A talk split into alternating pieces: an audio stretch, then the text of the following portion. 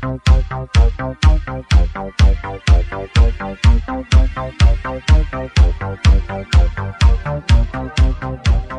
now it's time to sit back and enjoy the Two True Freaks Internet Radio Broadcast.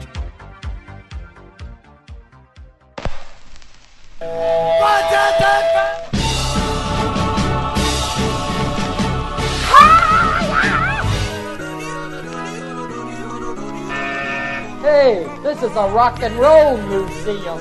You guys don't belong in here.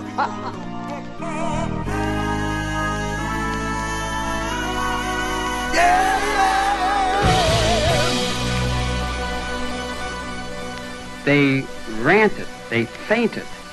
Their eyes were glassy. Some pulled their hair out. Some tore their dresses. They threw notes of a very uh, undesirable nature on the stage. I'll tell you all about it.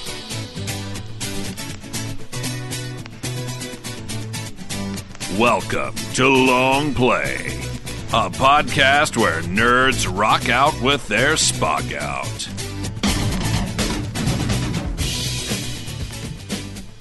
Hello, everybody, and welcome to Long Play number three. I'm Chris Honeywell, and I'm here with Luke Jaconetti. Hey everybody, how are we doing tonight?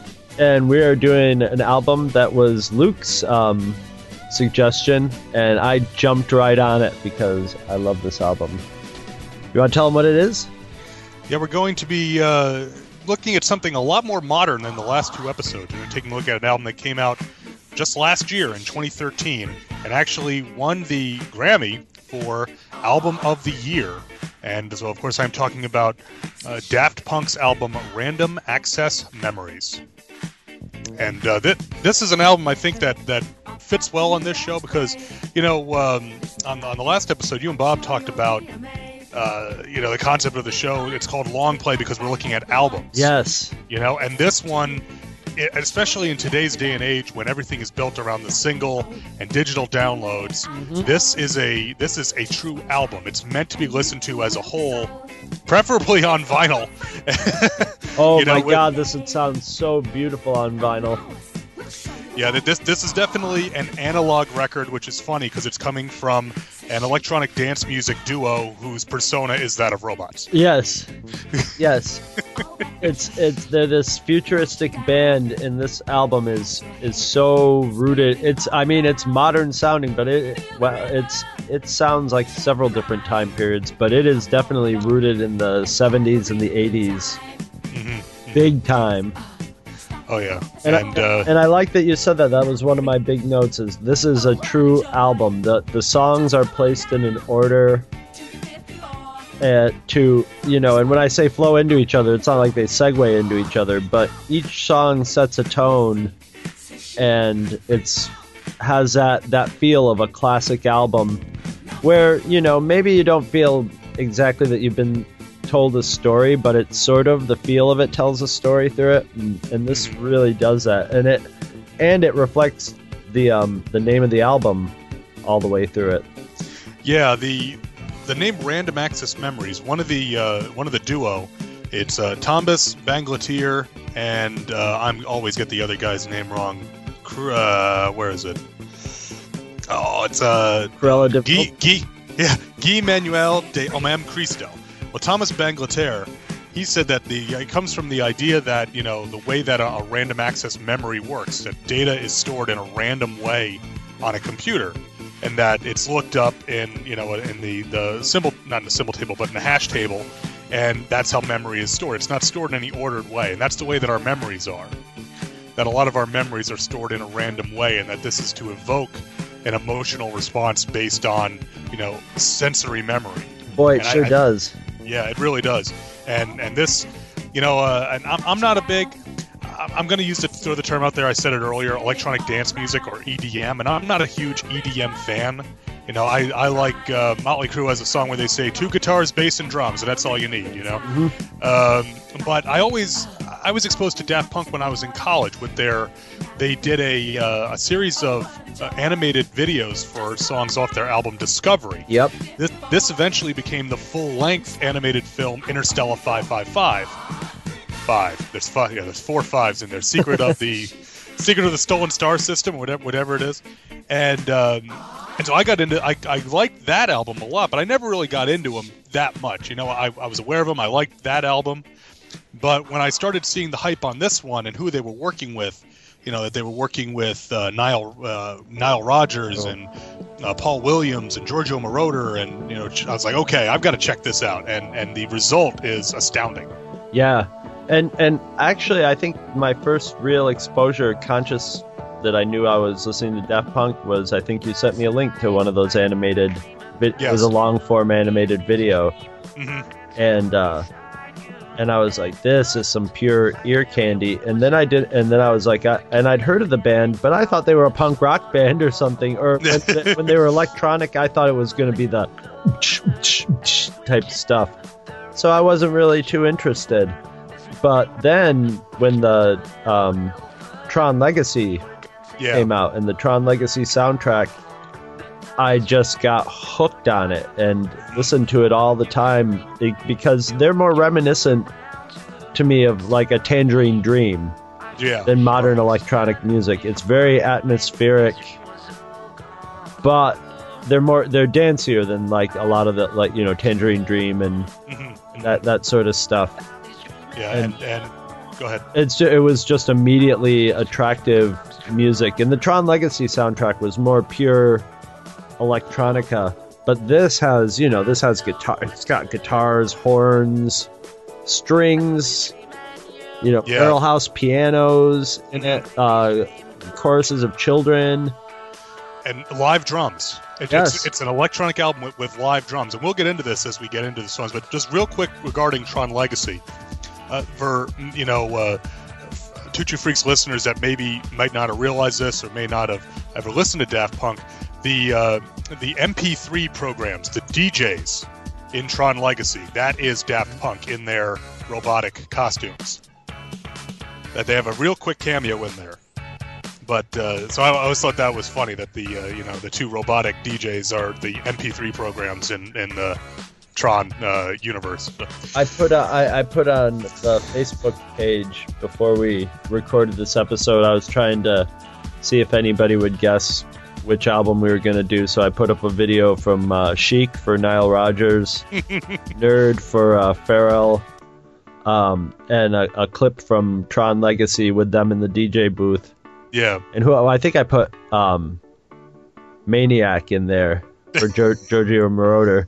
Yeah. And nobody, so far as of recording this, nobody's been nobody. like, "Oh, it's Daft Punk" yet. So nobody said anything. So I don't know if they thought I was just being random and saying, "Oh, it might be one of these bands," and then they're like, "Oh, I don't know if I want to hear yeah.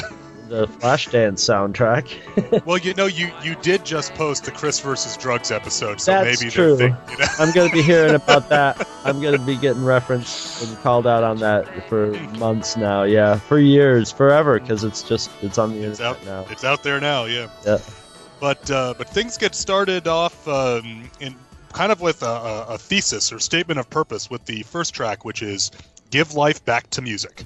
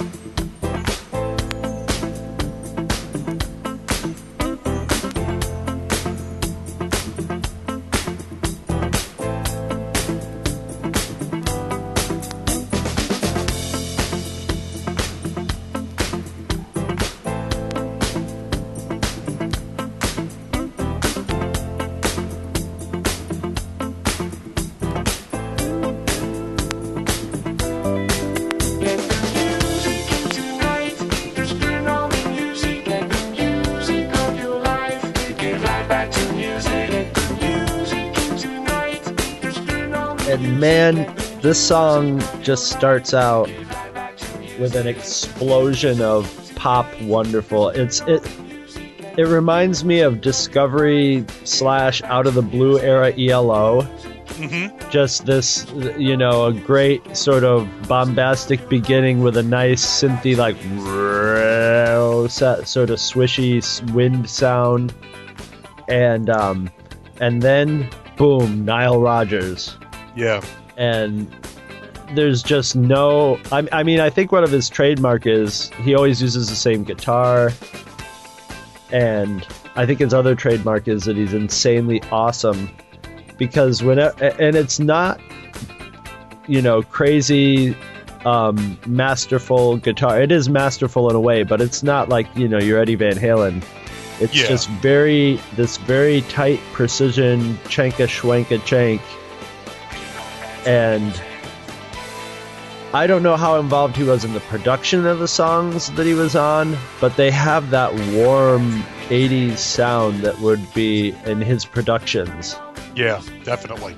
And and give life back to music.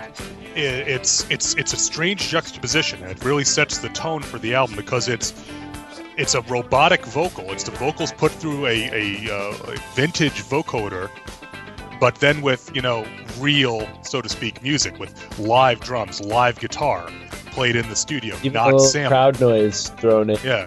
So whereas previously Daft Punk would have just simply built the rhythm out of a out of a drum machine and a sampled guitar, here they brought artists into the studio and then recorded recorded them playing and then used that as their basis to build their beats and to build the song off of. So it, it sounds completely different from anything that, that we've heard from them before, and it really is this this marriage of the uh, the artificial and the real and it's it's it's a wonderful introduction to the album. And it, and it you said the uh, you know Rodgers guitar on this, it, it immediately transports you to a different time. You know, it, it's not you're listening to that. I don't care if you're you know in your car, if you're at work, if you're walking on your lunch break with a pair of headphones on, you are someplace else when you start hearing the those the the the mix of that guitar Yeah. and that drum right there. Well, there's some. I mean, it's it, all of a sudden. It's I don't know whether to have memories of the '70s or the '80s.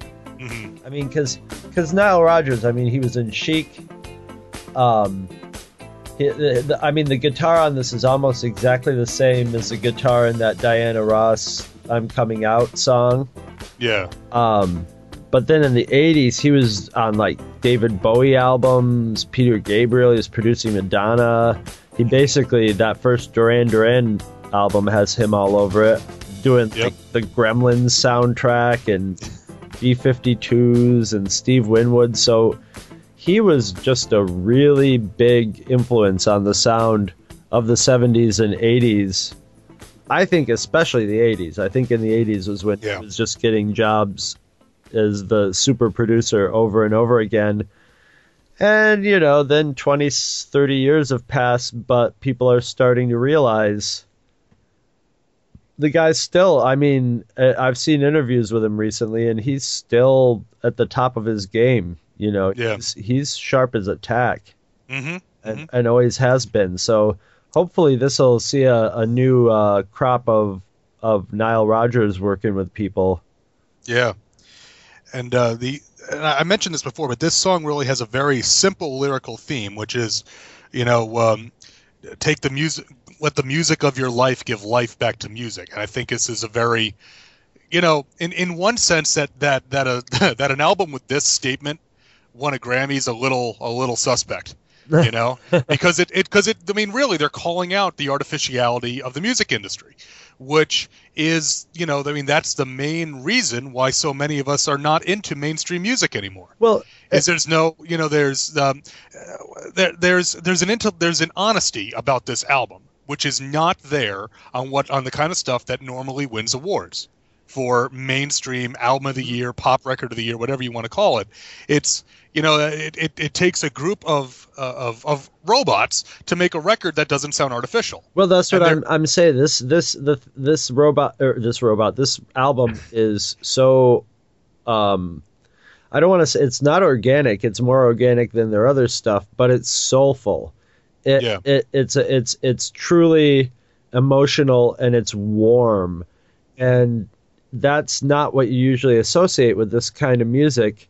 And I think once you put those real drums in there, I think people connect to that human yeah Mm, feel to it, which makes this instantly, yeah, that Nile Rodgers, and instantly the radio is going to perk up with this, you know, Yeah. sort of stuff.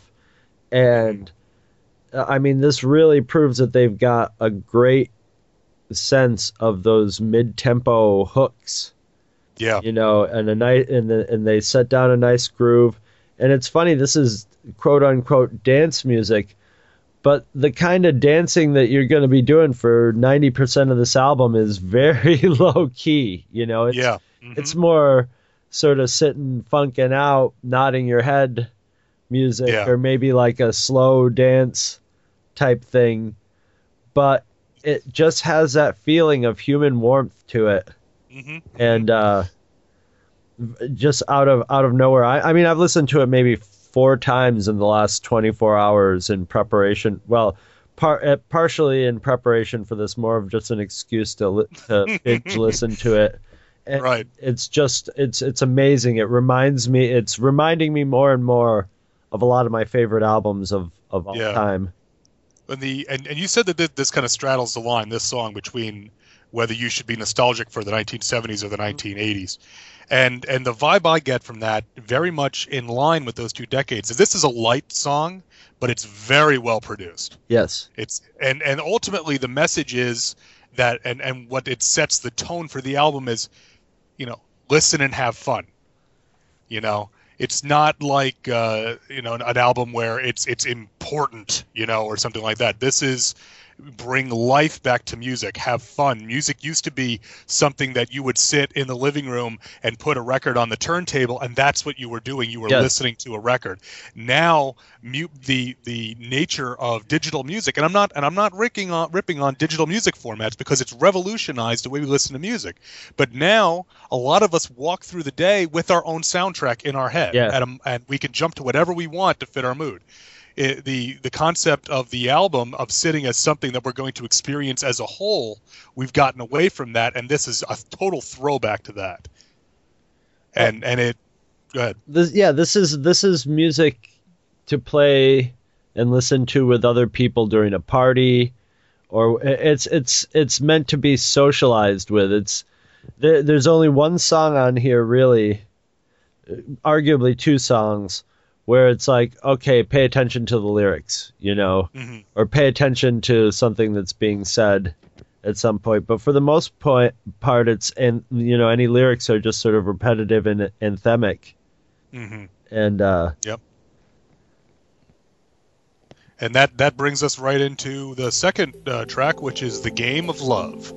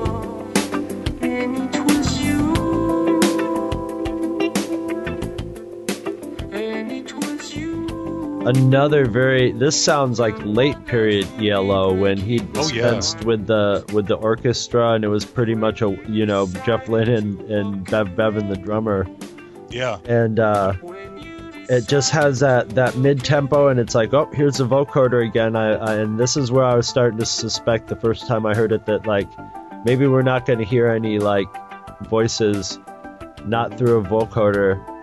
And it's great because the vocoder is so reminiscent of auto tuning right. but it's exactly. a throwback. So the my first impression when I first heard the um, radio hit on this was, oh, here we go, auto tuning, and then I'm like, wait, no, that's vocoder. yeah, Yeah. that okay, I like that. You know, Yeah. you still And- have to be in tune to sing in vocal. Right.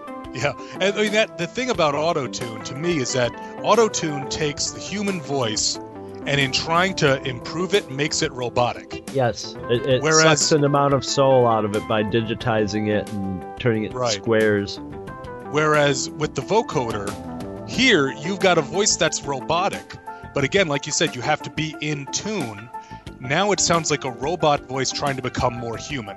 It's it's almost the opposite of auto tune from a at least an not, maybe not a technical sense, but in a, a an emotional response sense. Yeah, It's what it is. Because when I hear, uh, let me let me give an example. There's on on his album Welcome Number Two, My Nightmare by Alice Cooper. Not Welcome to My Nightmare, the the original, but the the follow up one he did. He has a song where he starts out in auto tune at the beginning of it, and I I was like, why the hell does Alice Cooper need auto tune? You know, it's like the Coop can sing, he doesn't need auto tune. But then you see that as the song progresses, the auto tune goes away. And so it's done for a thematic effect. And that's that's what this reminded me of. You know you've got uh, you know a, a robotic electronic voice singing about heartbreak. And try and, it, and it's a very humanist sort of uh, song but with again with this artificial voice instead of trying to make a, a human voice sound more perfect it's making a robot voice less imperfect yeah. Well, I mean, it's almost like transhumanist philosophy where where the human and the, the robot are merging and or, or you know or the the the robot where it used to be like synclaviers and sequencers where you'd program in the notes and stuff. Now it's starting to get a little soul to it, you know. Even though it is it is a human voice putting the soul into that vocoder thing symbolically it's almost like you know the the computer is is starting to sing to you and mean it you know Yeah. hmm Yeah. This this is a this and and again we come to bring it back the live drumming, and not a drum machine. I mean I love drum machines. Don't get me wrong, but there there's something about having a drummer there in the studio that just brings the word we're going to keep coming back to is warmth. And that's, I think, appropriate because, as we were discussing, where this is an, a record that you really want to listen to on vinyl, that's always the adjective that gets thrown around with vinyl you know, by the audiophiles is oh, you get the warmth from listening to the, uh, uh, you know, listening to it on vinyl. It's the same kind of thing when you hear photographers talking about shooting on film versus digital. You know that that the Yes. analog aspect, the imperfections, is what gives it the sensation of warmth, and that's what again, that's what the drums do here. I could i could hear a song like this by Daft Punk on say Discovery era, where it would have been done with a drum machine, and it would have been a good song, but it's it wouldn't have been as unique as this one. yeah it would have sounded like the it, it, it reminds me of a lot of times when you hear a demo track by a band and you know one person in the band sat down and they've hooked up the drum machine and put their drum part in but it, it there's and i have no doubt though that whoever the drummers were in this they were playing to a click track because it's Mhm. tight studio drumming but the thing about it is is a drum you know they're playing a drum set too so it's it's a skin on a round surface. They're not going to hit it exactly in the same place at exactly the same angle. And those little it's almost like oh i can't remember what they call it the like the unreal effect of cgi where no matter how Oh, close the un- they- The Uncanny Valley. the uncanny valley. There's there's an uncanny valley with electronic music and stuff too where if you wanted to go into that electronic drum beat you could probably go uh, you could definitely go through it and sort of go okay i want to program variation in the you know microscopic variation subliminal variation in the way that the drumstick hits and you could have all that but it would be so much work and Right. so basically you know that's why they put andy serkis in the in the suit exactly. so this was basically bringing Andy Serkis, Mhm. and it it completely works. It and not only does it sound warm, but it sounds late night. Yes. Sounds like late night radio. Or Yeah, up late at night, being somewhere somewhere in the wee hours, which a lot of old ELO always evoked in Mhm. me and a lot of the music produced in the 70s and the 80s had that sort of just sort of in in the 80s every video that was sort of mid-tempo warm synthy always had that was bathed in blue light so i always Blue associate yeah. it with blue light hmm you know like uh uh, what's love got to do with it? That's in the the Africa by Asia. Those are like Yeah. my two cite them as late night synth 80s warm sounding songs. Yeah. and uh, you know, talk about uh, synth. Uh, our our next song is by the man who probably introduced all of us to the synthesizer, and is entitled Giorgio by Moroder. And I didn't have any idea what to do, but I knew I needed a click, so we put a click on the 24 track, which then was synced to the Moog modular. I knew that could be a sound of the future, but I didn't realize how much the impact would be. My name is Giovanni Giorgio, but everybody calls me Giorgio.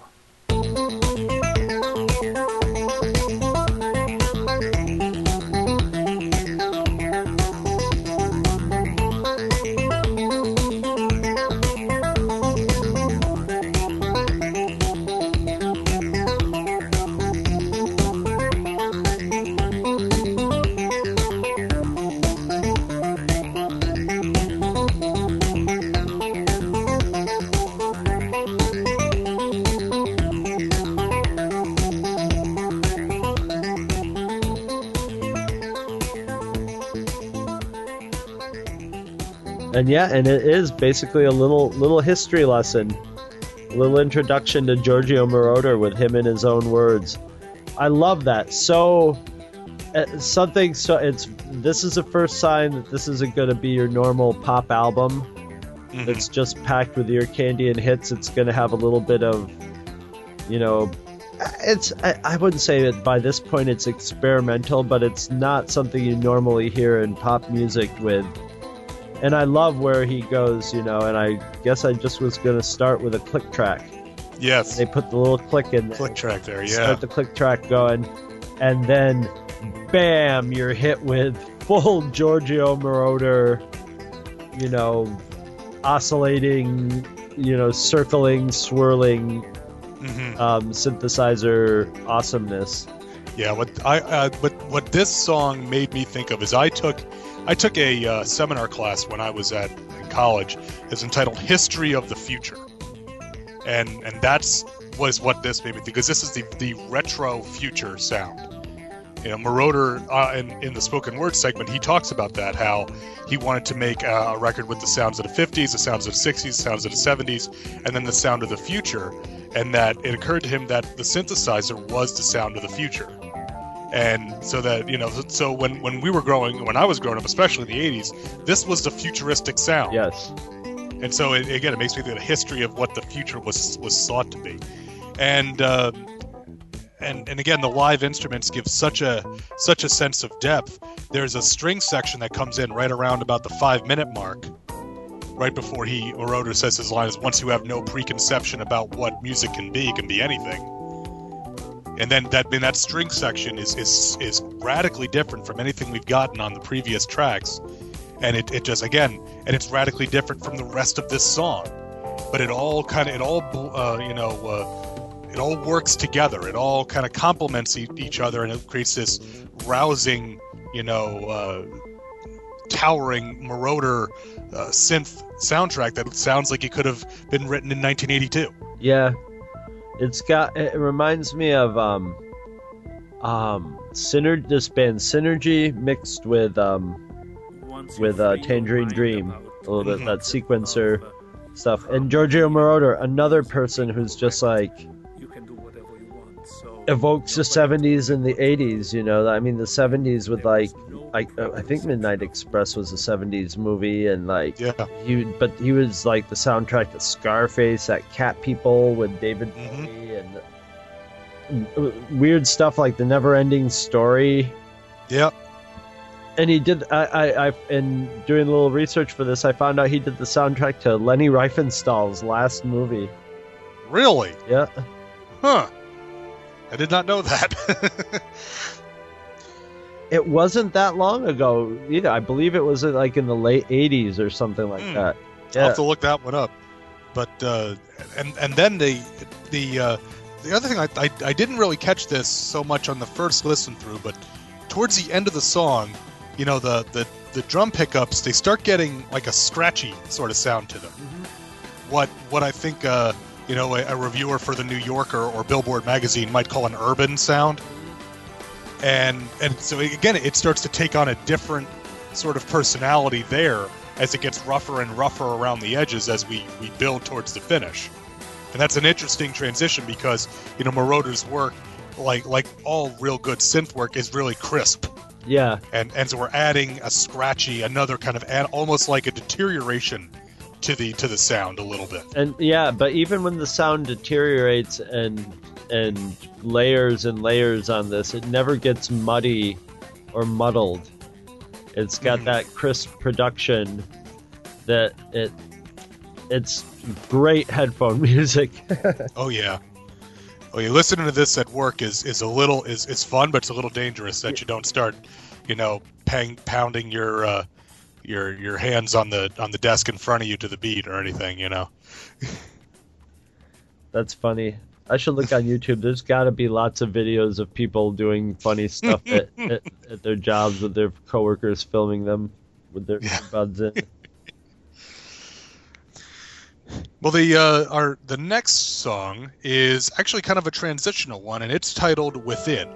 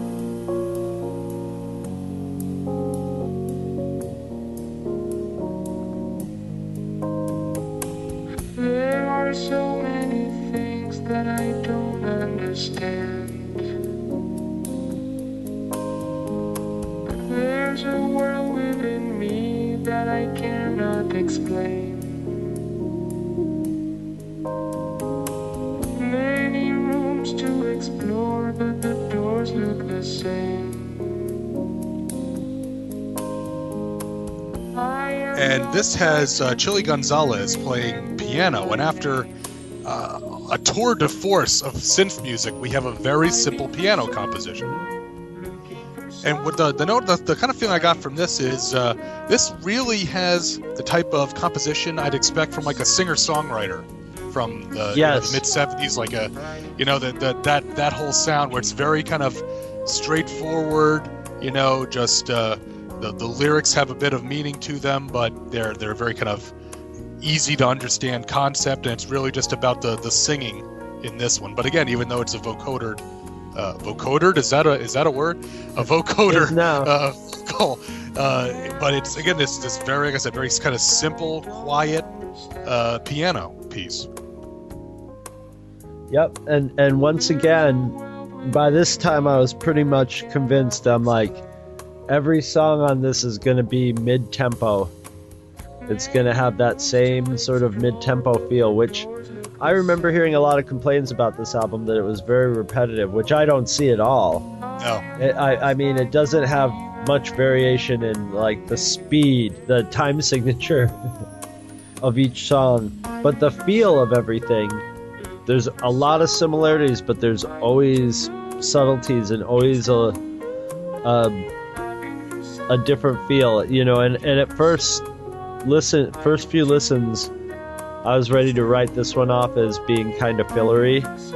But as I listen to it more, as I listen to the whole album more and more, I don't think there's a, a, an ounce of fat on it at all. no.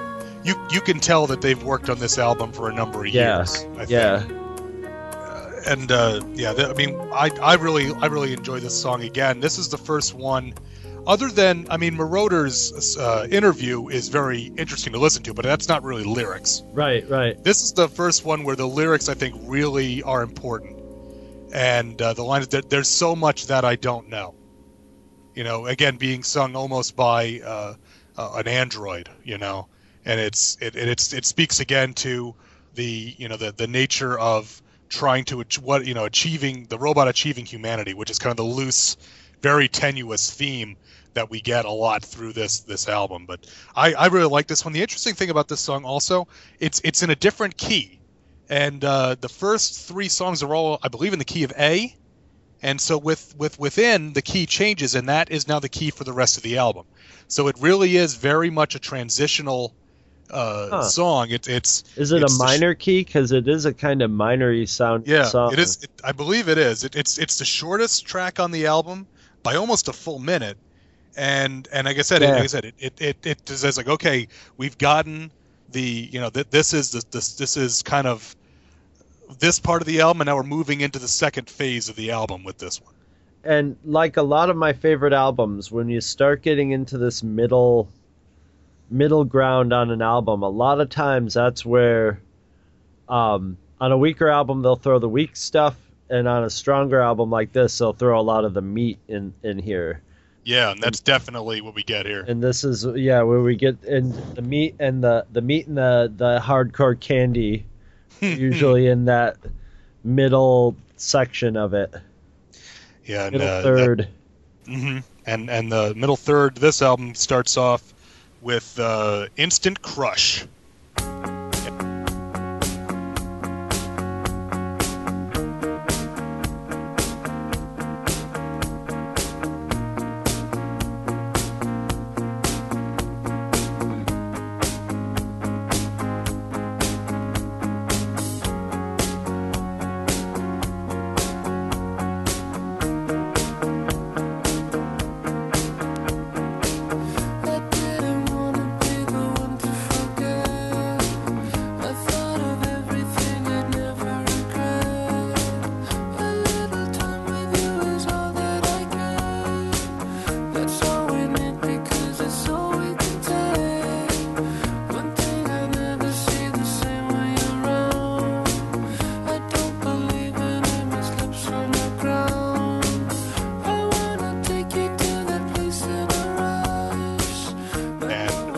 On this are by uh, Julian Casablancas, who I believe is the lead singer of The Strokes, right? oh i i wouldn't know Uh, I wouldn't either. It's not really my scene, but uh, uh, but again, the but here again the lyrics are yes, lead singer of the of the Strokes, but uh, you know again.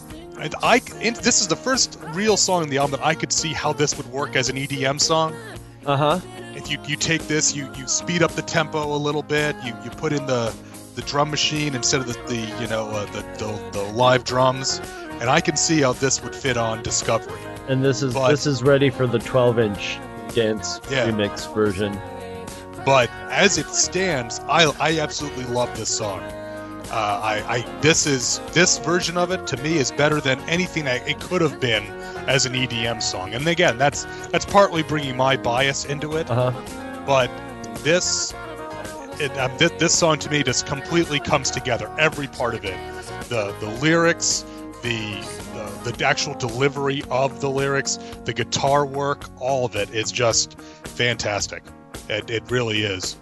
And um, and and we get some really great the guitar solo in the bridge I absolutely love. It's it's just fabulous. You know there's, there's not a whole lot I mean there, there's a lot of kind of uh, you know riffs and grooving on, on this there's not a lot of straight solos but that one is just is just fantastic I, I I thought out of all the songs, this one was the most evocative of 80s radio, 80s Mhm. pop radio, top 40 radio. yeah The best aspects of it. Oh yeah, and and uh, yeah, and the and the rapid fire delivery of especially the chorus that Casablancas gives through the vocoder, it, it's a little. The first time you hear it, you're not going to understand what the, what he's saying because it's too fast and it's too digital. But the second or third time, then you start picking up on it, and then you start understanding a little bit of the kind of melancholy of, of the lyrics here. You know, and uh, and the lyric that I and there's there's a lot of you know little snippets of great lyrics on this album. And the one that I love is uh, "I listen to your problems, now listen to mine. I don't want to anymore." And it's and it's again it, it just speaks to a, a longing, you know, again a, a desire for human interaction. And, and like you said, it's very uh, very evocative again, like you said, of '80s pop, the best parts of '80s pop. I'm surprised it wasn't a single. I don't think this was a. I, I haven't heard it on any of the pop radio stations at work. No, which which, which is amazing. You'd, you'd think that again with Casablancas on there Right. that this would want to be a single. Uh, I, the uh, one thing again that's interesting about this song, and and this gets back to something that you know uh, comes up every now and again. That lyrics, you know, you write melody before you write lyrics generally, you know, and and sometimes what the lyrics for the song are may not necessarily be the emotional response that you get from actually listening to the song. And and this this album came out last year. Came out right around the time that my that my daughter was born, and about a month before she was born. And so I first heard Instant Crush when she was, you know, maybe I don't know, a week and a half old. And so in my mind, I, every time I hear Instant Crush, I think about my daughter Right. that about how I had the instant crush. I fell in love with her the minute I saw her, and so that is what this, you know, and uh, will, will never be alone again because you know that that type of lyric in the song. That's what it, it creates this response, and this to me gets back to what we were talking about earlier. When this is a record that you listen to actively, that you sat and you and you listened to the whole album, and it wasn't just a soundtrack it was something that was meant to be listened to and appreciated in, in not a passive way but an active way and it creates those sorts of uh, you know the i don't want to say mental links but it creates Sure. those sort of associations in your mind Yeah, it literally becomes part of the soundtrack of your life, which is a really cheesy sort of phrase, but when it when it when it's real, it's it, it's that's why it, when you get the great the great albums. I, Yeah. I really think this album is going to be like this one's going to stand the test of time. Of yeah and I, and I think it's songs like this that that'll help that you know yes, another another just great little production bit I love in this. I love the the little beeps on the outro. I don't know what else you'd call that. That that just little touches like that, you know. Just just just make it make it stand out. Well, now the next one. This one definitely ended up on the radio. hmm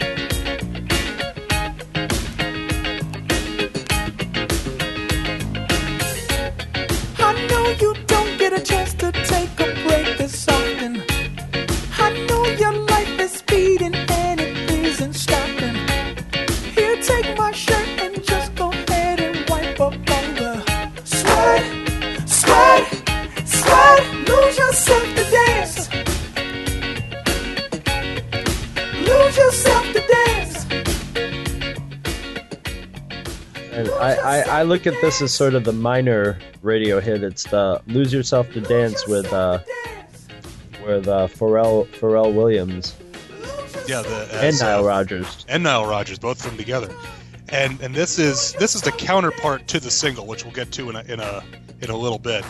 To me, yeah, like I said, it, you're right. This is kind of the minor radio one because it's it's like an EDM song, but with actual drums and guitars in it.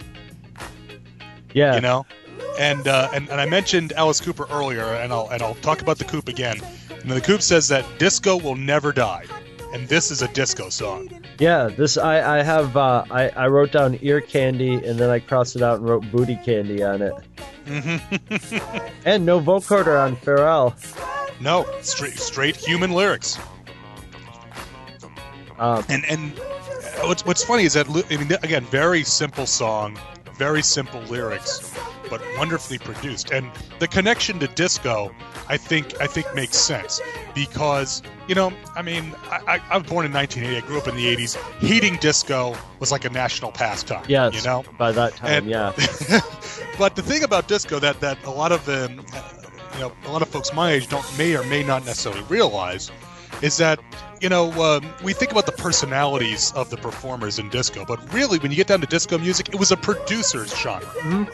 It wasn't so much necessarily about the vocal talent or the playing talent of the of the artists involved as it was of the producers able to create something that you could dance to, you know, based on what they had to work with. And so I think here with the very strong production we've gotten on this album, you get again a very simple song with a very simple lyrical theme, but you can totally be up on the dance floor dancing to this. And the music video for this is exactly that. It's Pharrell Williams and Nile Rodgers and the rest of the band up on stage with just panning around in a circle of them on the stage with the crowd dancing. That's all it is, and that's all it needs to be. That's what the song is. It's get up and dance, lose yourself to dance. Yep, simplicity, Mhm. which is always one of the best components for dance music, unless you're doing some like complicated African rhythm stuff, you know, it, or that. But yeah, for the dance floor, for the masses to dance, this is has everything. This has every everything you need for the dance floor and for you know the for radio um saturation basically Yeah. And and it has that deservedly so Yeah, I mean it's a, it's a good track. Just because it's simplistic doesn't mean it's not good. You know, um, part of it, I think, with with this show, and and, you and uh, Bob talked about this with Devo, is that what makes a rock album is a very tenuous sort of definition. You know, uh, one of one of my one of my favorite albums of all time is the first album from Christopher Cross, and I read a review of that. So the only problem with this album is that it's a light rock album that is a light rock album. You know, and and and here again, the only problem with this disco song is that it's a disco song. It's like there's nothing wrong with that if that's what it wants to be, which is what it clearly does. And uh, And and, and then we we get a, a great little bit of kind of classic Daft Punk with "Come on, come on, come on, come on, come on," sampled in there at the in the back half of the song. Great use of the stereophonic sound also as the come ons go from one side of your head to the other as you listen. Well what i'm really glad is that in in the 70s there was the in 80s it was the hate disco period. Then in the 90s and there was a sort of ironic appreciation of disco. And now we've gone beyond that to where there's no irony in it you know when Yeah.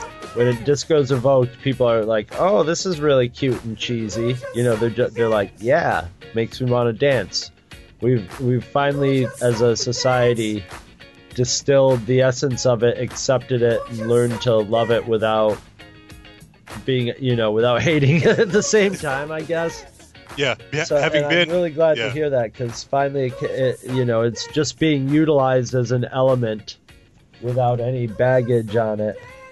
yeah Bad right. baggage. It's got good baggage of being reminiscent of the 70s and 80s and all that stuff, but Yeah, it's that's very true. And like I said, you know, it, disco was there, there was a reason it became so popular. yeah, You know, there, there there's something to that. yeah, yeah. And I mean, Now- just like any other genre, there was a ton of crappy disco. yeah, And so, you know, but what you know, if you really start digging through it and you start finding the the bands that were written, like Chic that were just Mhm. fantastic, or yeah, absolutely. Now, if you want to talk about nostalgia for the 1970s, oh, here we go. This is your song right here. this here. is my song. This is the first song I heard off this album. And as soon as I heard this, I said it must be mine, and that is "Touch," featuring the incomparable Paul Williams on vocals.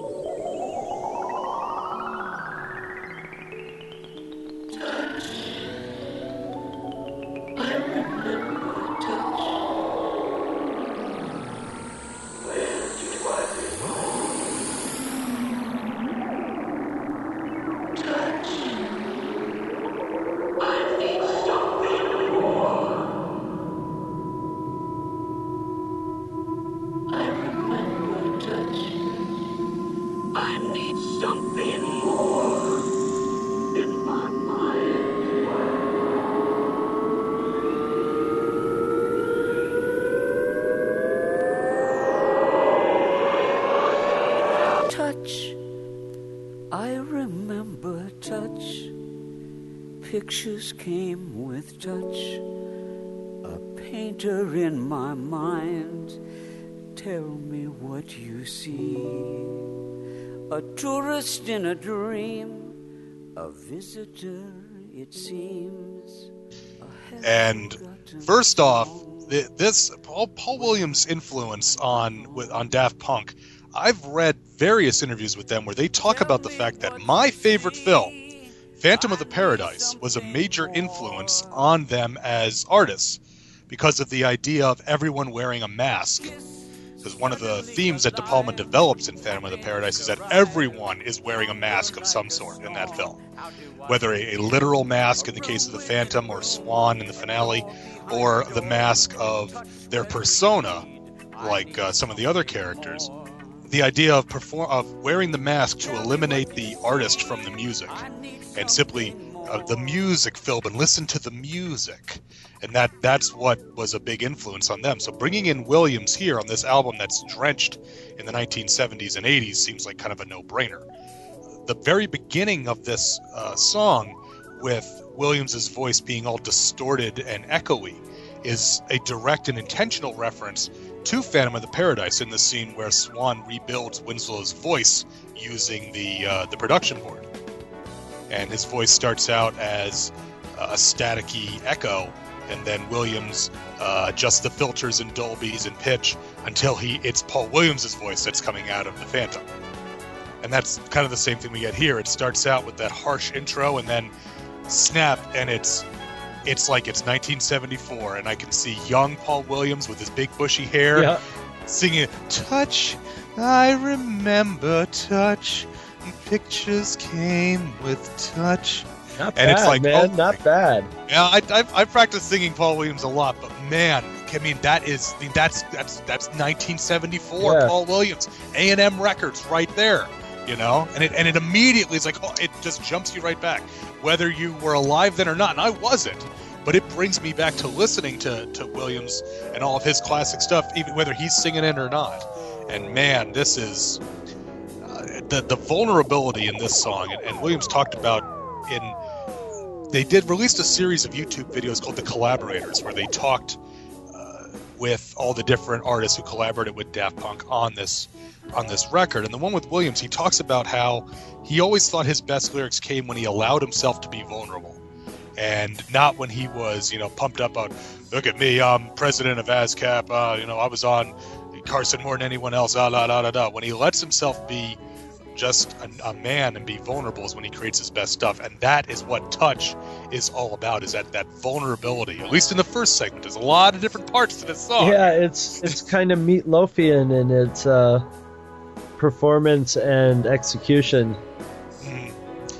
and uh, but you know that, that the, the second part where him you know, said just the the clean vocals very sort of uh, low key and then right around the three minute 20 second mark we start uh, there, there's a bit of a there's a couple of drum hits and we move right into the most to me what is the most kind of am radio 70s sound on the album and i said it before it's a&m records with the uh, the the light drums the piano there's some flute in there there's some saxophone and I, I don't know if williams is playing the piano on that track but it sure as hell sounds I like was just him. gonna say I I'm pretty sure it's him. It's got that ha- he has this sort of happy piano sound. yeah They even when The- he plays sad piano, it's still got a little happiness to it. You know? well he- yeah he'll he'll juggle the notes at the end of it Yeah. like, like that and Yeah. it's like and that and uh but that is oh man that's that's great and lo- and uh from there we go into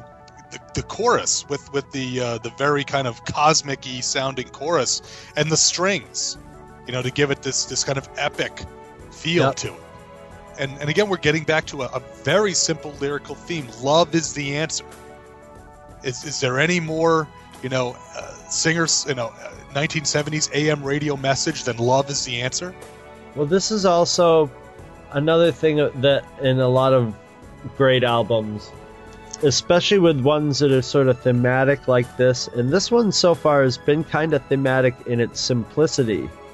Mhm. And then boom. Here we go, right from the mid like this would like it, I I picture if this was a record, this might be the second song on side two, Right. or the or maybe even the first song on First song side, on side two. two, yeah. and uh, and it's not simple. It's epic in many in you know in many parts and very you know dramatic. It's very um, you know theatrical Mhm, as mhm. Paul Williams is. Yeah. So and it's unlike anything else on the album, yet it's still got the same that same sound to it. It's just uh, uh, my my first note was this is perfect, but how the hell did it happen? Which you sort of e- e- explained in the beginning, because Yeah. I was just like, how how did you know? is this something like they were in the same cafeteria somehow, just by some fluke, and they were like, oh, you should totally be on one of our albums. Yeah. But your, Yeah, well- yours makes a lot more sense. yeah, yeah. My, yours is funnier though. Mm. And the and uh, actually during the the Grammy speech for uh, album of the year when this won, uh, Paul Williams actually was the one who did the majority of the speaking because obviously.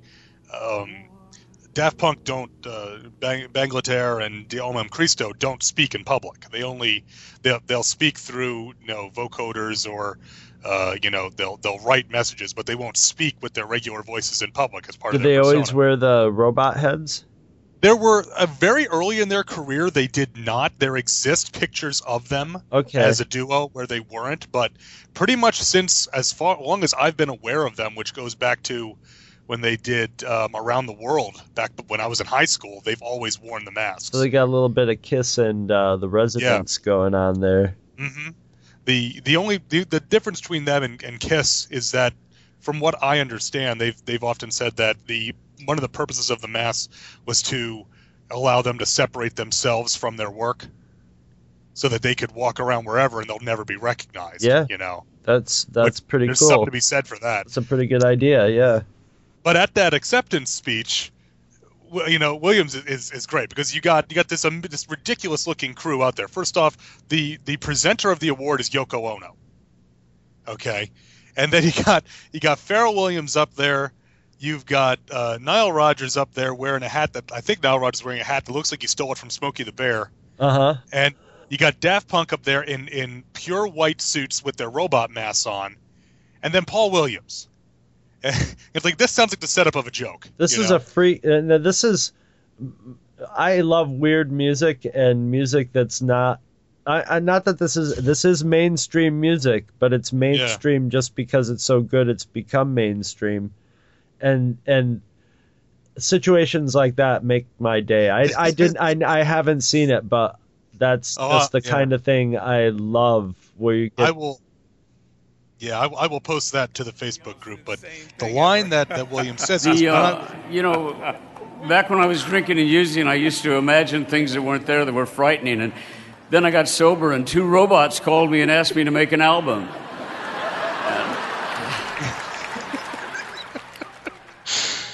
I mean, I mean that, that pretty much sums it up. yeah.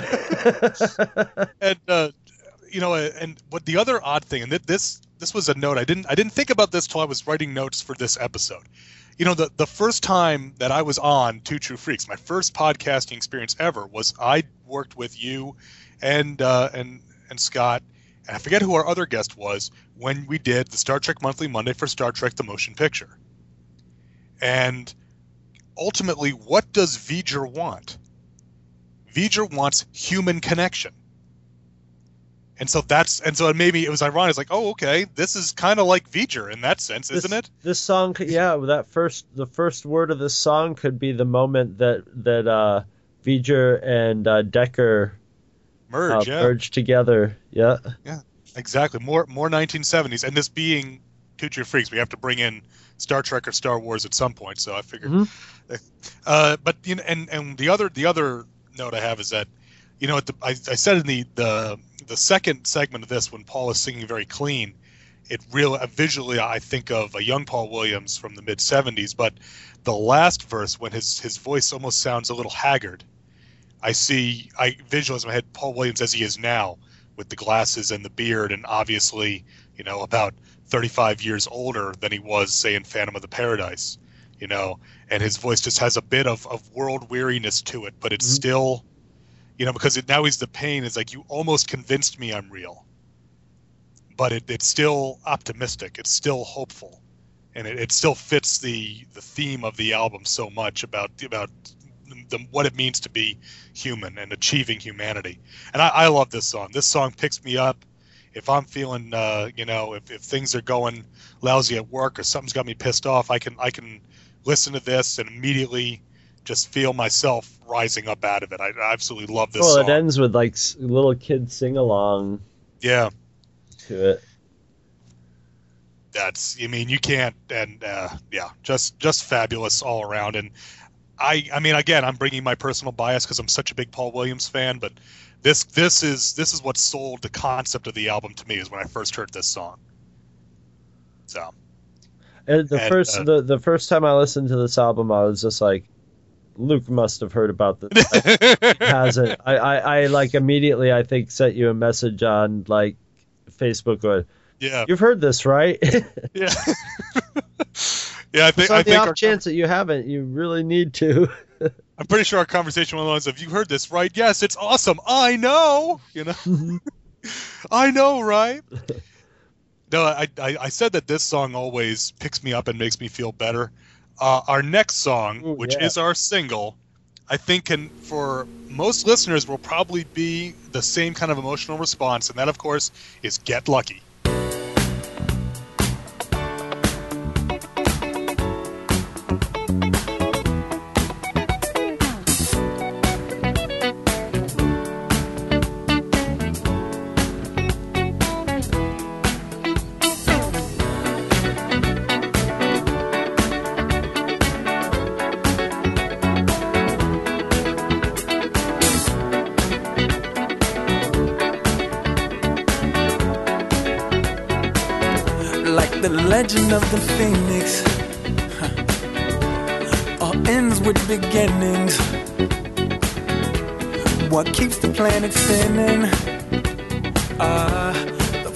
The beginning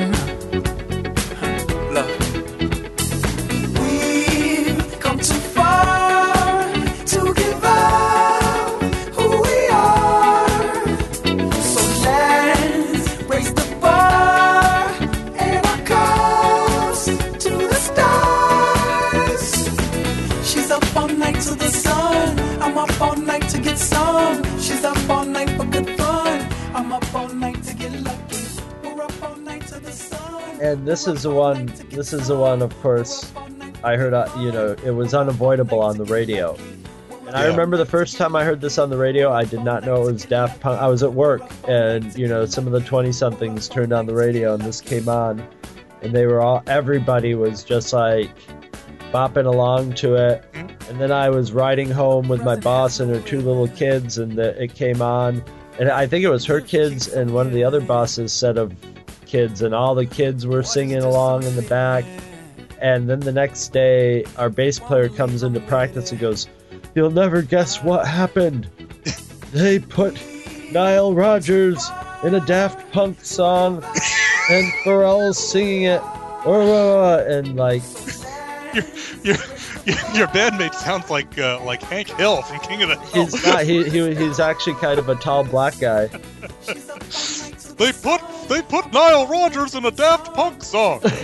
and then they gave him drugs. No, he was he was quite excited. He's actually he's, he's more like Geordi La Forge actually. So- okay, that, that makes. But he was sense. very excited. You know, he's a big Nile Rodgers fan. He's just like, "Do you realize Nile Rodgers is back?" And it sounds perfect. And it does sound perfect. This is the number one hit with a bullet song Oh off yeah, the album. record of the year right here. This is That, that, yeah. this is what this song not not the song itself but its placement in here this is what cemented to me that this was a insanely well thought out album. Because you have touch which is the epic you know it's an emo- little emotional journey. It's kind of wrenching you know? And then you get just a little pause and then boom chanka chanka chank mid tet warm happy song. Yeah. it just and it's the big hit and it just sort of comes in and brings you br- dejangles you from the last song. Yeah, it's it. You know, you you've made your connection with the humans around you. Now get up and dance. Now, now go have some fun. Yeah. Yeah, I mean it, it's infectious. It's poppy. It, it's an earworm if there ever was one. It's lovey-dovey. I've got all these just just adjectives, you know, as my notes. It's it's a it's like I said earlier that this that lose yourself to dance is the counterpart to get lucky. They're both disco songs. Well, it's And- it's it's also kind of horny and uh, and lascivious, but in a seventy in that seventies way, Yeah, and it's kind of it's kind of in a playful way. But you know, once you start singing about getting lucky and putting, you know, brown chicken, brown cow guitars in the background, and w- when it works, it's that's that's the essence of a dance floor, you know. Oh yeah, it's like it's just it, it to me it's no different than Rod Stewart's "If You Think I'm Sexy." You know, the same type of approach you said as far as the lasciviousness. You know, it's I mean And it's I mean, falsetto is always like yeah. I mean, I've I've heard this song promoting TV shows and this I hear it on the on the television all the time just as a bit of music just because it's such so catchy and so infectious. But uh, you know, uh, the the the show Super Fun Night, which stars uh, Rebel Wilson, and it's actually a pretty pretty amusing show uh, when when when it when it gets when when it gets creative. It's pretty funny. I don't know if it's coming back next year or not. That used this as all their promotional material song was "Get Lucky," and it fit the theme of that show because it was three introvert girlfriends going out and trying to actually be uh, extroverts. So they were going out and trying to get lucky, and it actually fit. It's like most of the time I wonder if they actually listened to the lyrics before they just heard the beat. But again, maybe that's the point. You know, maybe the point is the beat and the guitar and up and dancing. And you know, the lyrics don't really matter. But what, matters is that I can feel the rhythm and and get up here with uh, you know on, on the on the floor and and release this energy. You know. Well, this song also fits into one of my crack pop mu- music theories, and uh, and I and I first started forming this in the early days of downloading music on the internet when I was like, I'm gonna get, you know, now you go into a torrent site and go Beatles discography, hmm. and you download Yeah. it in an hour. But this was like, I'm gonna hunt down every Beatles song one by one and alphabetically Yeah. and so I got one of my like music Beatles sheet music books that had all the titles of every song and started going through it and then started realizing when I and I was downloading them alphabetically, you know, one at a time just for the hell of it. And I noticed how many songs had I in it, me, and they actually had the song I Me Mine. Yeah. And most songs, most lyrics are somebody singing about themselves. And uh, not that there isn't that on this album, but there's a lot of it, especially with this song. They're singing about they're singing about we. They're basically just singing about humans Yeah. in the royal we. Mm-hmm. And that puts it on a different that puts it on a different psychological level, especially with dance music. It, it becomes more of a sort of music that becomes soundtracks, like we were saying earlier, for groups, for groups of friends, or a big group of people in a park Right. or that's why it works so well on TV. It makes more of an image on on it's it's it's it's so corny, but it is. It's it's one of those things that links human beings together on the on the primal level, you know, Mhm. on the level that links all humans rather than you know humans who like this kind of music or this kind Right. of thing. It taps into something really, and I think they definitely were thinking about that in in the way in the you know in the the, way they wrote the songs and the way they they put this together. Oh yeah, yeah. It, de- it definitely is that collectiveness, you know, sort of, wh- which is not not atypical, I don't think, for different types of dance music. Yeah, But yeah. it, it's very, you know, it, it it's it's very a very strong theme here. Uh, Deee-Lite was like that. That band. Deee-Lite was like that, yeah, exactly, and uh, it, to to the point where I've I've got some uh, some you know associates of mine that are big into you know the the dance hall scene and the DJ scene and all that, and the idea of uh, that when you go to a club, you're supposed to face away from the DJ because you're not celebrating the DJ, you're celebrating the music and all this type of you know, heady kind of hipster bullshit. And it's it's like whatever happened to just having a good time. Yeah, why, why, yeah, why, are- why are you hanging all these rules on the music, man? Yeah. and and the other the other thing that you said uh, that that I think really stands out is you you said uh, you know it's kind of corny. And to me, again, I, I talked about this a little bit earlier, but what what a lot of people I think the the aspect to me of corniness is that it it comes to it honestly, Yeah. you know, because Well, that's when you corniness works. When it Right. works, it works. When it doesn't work, it's it's really It's- cheesy corn. But yeah, then it's then it's almost kitsched. yes, you know? Whereas when you can be i mean if you're if you uh, you know truthfully and honestly believe what you're saying even if it's something as as you know basic of uh, you know we're up all night to get lucky you know? That's that's what the song is all about. Just we're I'm, I'm up with this girl because i want to get some. You know you don't get a much more base motivation than that. But if you really believe it you know if uh, then then then yeah it's corny but it but it's honest and it's sincere and it's that sincerity that to me makes a song like get lucky work better than any other you know number of anonymous upbeat dancey songs that the you know that the academy of music wants to hang an award on and you can take and in the context of this album, you can take it literally, or it could mean a you know any number of things. You know, yeah hmm it could mean meeting the meeting the love of your life, but it's just like. Yeah, and, and it's also that is basically the primal reason you're out at the dance club dancing a Right. lot of the time.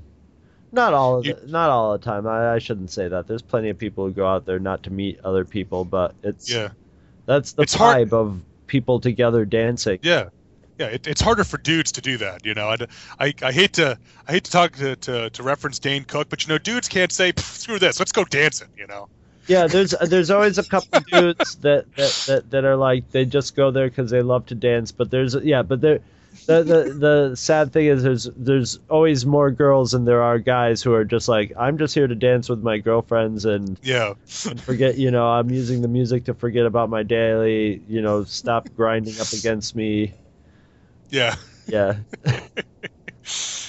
Oh boy. but still from the dawn of time. Yeah. Yeah, it's true. All right, I think the- we're ready for the uh, the next one, which is Beyond. Beyond. Beyond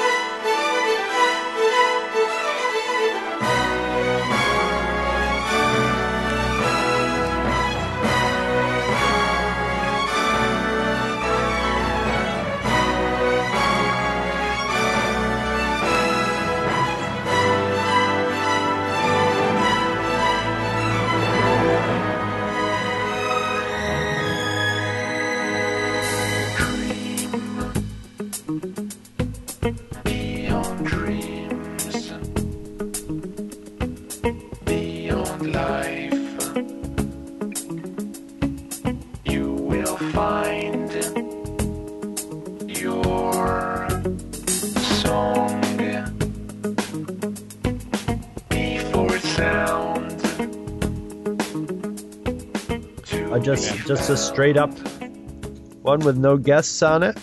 Yeah. Once And a again, very- super 80s midnight sound. Almost like uh, I mean the, the the beginning of this is this bombastic grandiose opening which sounds like it's either from a movie or a Japanese uh, superhero show. Yeah, it's it's it's weird because I have my notes. I have it sound. It starts out with soundtrack strings, Yeah. like um, film score strings, but then as it goes on, it segues into straight up ELO string arrangements. and, and and then once the kind of the the bombast is done, we've got a very low key, kind of funky, bam, bam, bam, you know, like you said, 80s uh, overnight Right. radio sound. And um, Paul Williams was is credited as a writer on this one, and and you can you can definitely hear his his voice in the lyrics. But to me, this one I think speaks. You hear a little bit of influence, I from all the collaborators. You know, you, you definitely can hear Nile Rodgers in the guitar. You can hear a bit of Chilly Gonzales in some of the composition. Yeah. You know, you, you ev- this one kind of brings it all together a little bit for me. It's almost like what they got from ha- their guests and have Yeah. now incorporated into themselves. What I'm really going to be interested in, actually, not to sidetrack, is what their next album is going to be Right. like. What they're going to have to do to top this. I actually, I hope they don't do this again and do like. I, I'm not. I'm not opposed to them doing collaborations because obviously they all have worked out great on this but I'd like to hear, yeah, an album that's a product of this album. You know, it Yeah. it really feels like whatever comes next is probably going to be an uh, uh, an evolution. Which, which means they'll continue to alienate the hardcore EDM fans who despise this album. Yeah, Uh, th- th- I- well, this the- the- album is like this album is like a coming out of the cocoon album, and I I think like after this, will they'll be trying out their wings and probably going into new stuff, but also probably reaching back in back into the into the more past of the of their music Yeah. and melding the two. That's what I would do anyway. I'm not. I'm not a highly paid music producer. Right. Now, the, uh, the the term I've heard bandied about among the, the those not happy with this direction is, oh, this is the Disneyfication of, of Daft Punk. And I'm thinking, yeah, who would who would yeah who wouldn't want to who would want to be associated with a beloved, super successful brand like that? Yeah, that's just a dumb business move. yeah. Well, I, here, here, here's I I just can't agree with or can't disagree with that more because one of my big if I if I of my of problems I would have with Disney if I had to be like uh, these are my gripes with Disney. It, one of my big gripes is Disney's sound design, which is impeccable to the point of almost too impeccable. So when you get like vocals and singing, everything's almost too perfect. Yeah, And exactly. and uh, and it's it, it's part of because they just have this huge you know this huge facilities to do it, and they've they've come up with a formula to do it. This this this one is not. It's really in, insanely well produced, but it's a living. It's living and breathing. hmm hmm Yeah, definitely. The, people just get mad when their thing that no, their secret thing Yeah. gets when everybody else gets their secret thing and they have to share. Yeah. Oh, it's true. I mean, I, I remember, you know, I or or when their you know their their band that they have tied their personality to changes their sound, Yes. or temporarily or otherwise. You know, I I mean, I was on the front lines of this when you know Megadeth, you know, my one of my favorite bands of all time, and one of the, you know, the the what what do they what did Dave always call them? The state of the art speed metal thrash band. When they put out their album Risk in 1999, which was you know kind of a uh, uh, I don't know AOR type record almost. I mean, it, people were on suicide watch. Uh-huh. It's like you gotta gotta let it go, boys. Just let it go. I say boys because they're not women. episode one, basically. Yeah, it was right around the same time oh too. yeah, yeah, that's right. That the late '90s were a weird, weird time. Th- this song though, be, uh, Beyond has again just some just some there's some real good lyrics in this. The lyrics haven't been super uh, heady or deep on this album, but there's some lyrics on here because this song is actually about music, which I thought is always a little risky. You run the risk of sounding just kind of smug when you write songs about songs, you know. Uh, but but this one I, I thought you know treaded the line nicely. It's like the perfect song is framed with silence. It speaks of places never seen. Your home is a promise long forgotten. It is the birthplace of your dreams. And again, very much in line with the type of singer songwriter stuff that uh, plays a big role in influencing the, the lyrics on this album. And I thought that was uh, that one really stood out. And again, it's sung through a vocoder, so it Yes. doesn't sound like anything you would have heard on AM radio, but the lyrics certainly do. Yeah, I like those lyrics. I like their their their their sort of um, profound in a simple way. You know, they're they're hitting grand themes in a in a simple fashion, which is also part and parcel of this album. Mm-hmm. Yep. And grandly simple, I think, is a good description for our next song, the instrumental Motherboard.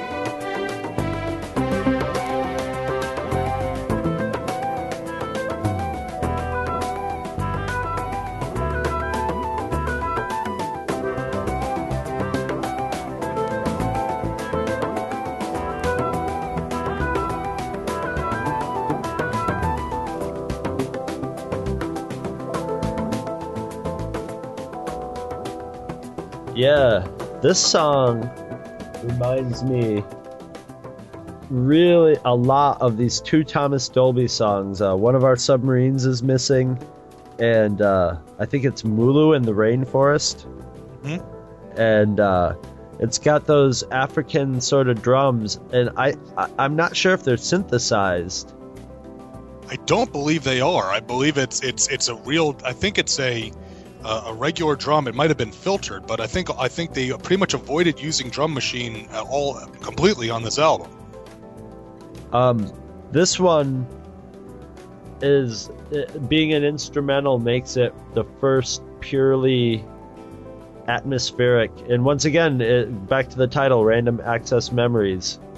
If if and having you know they're pulling up random things out of electronic dancey music past mm. present future this is another this is this is from the electronic this is definitely like we're getting out of the dance world and more into the into the electronic Yeah. not background music but it's more atmospheric music hmm. This this almost sounds like it could have been a cut from the Tron soundtrack. yes in, Yes. in a lot of ways. And and I, I like that you you I'm very glad that you mentioned again the, the title random access memories because you I, I get the same feeling because we get the kind of steady electronic parts of the song, but then every now and again that pan flute filters through yeah like like a stray thought cross, crossing your mind, and then the drums will will seem to kind of ebb and flow. Their the amount that you hear them or that they present themselves over the rest of the the instrumentation. So it's you know it, it goes a lot of places. The uh, you know the the classic Saturday Night Live sketch with Christopher Walken and Blue Oyster Cult. You know the the more cowbell sketch. yes yes He said one of my the line I love that really don't be afraid to explore the studio space. You know, really explore the studio space, and and that's you know in a in a kind of broad sense that's what I feel from this song is exploring the virtual studio space, Yes. trying out different things, seeing what it sounds like, almost like an electronic jam session to a little extent. Mm-hmm. Mm-hmm. almost like in in like a grateful dead space performance man Yeah, well, they they digitized some man. The Grateful Dead are plugged in now. Oh wait, that was Dylan. That wasn't. you ever watch the show Liquid Television? oh yeah There was a great little short about Bob Dylan plugging in. It's like he's gonna do it, man. He's plugging in, and he plugs in an electronic toothbrush. I always thought that was it. i never saw that one It's it's like a little one minute short, and it ends with Bob Dylan brushing his teeth. Like, okay. Well, every time I hear Dylan's plugging in, I think of him brushing his teeth on stage. it'll happen someday Yeah. So, uh, but yeah, and uh, but uh, but yeah, like I said, this one is just it's just different, different things. It's all very uh, very moody, very kind of uh, quiet in a way. You know, just just really kind of mood music, electronic, like you said. And uh, I think this one ties very very nicely with the song that follows it, which Yes. is "Fragments of Time." they almost they almost just sort of merge together in my mind a lot in a lot of ways for some reason they're two totally different songs but Yeah, the way they it, you know it's almost it, it's almost as if the um motherboard song just evolves into the beginning of the Mm-hmm. the the fragments of time song because the fragments of time is Whew, that take the, this takes me to the most specific time period of all of it, and this is a, the late '70s summer.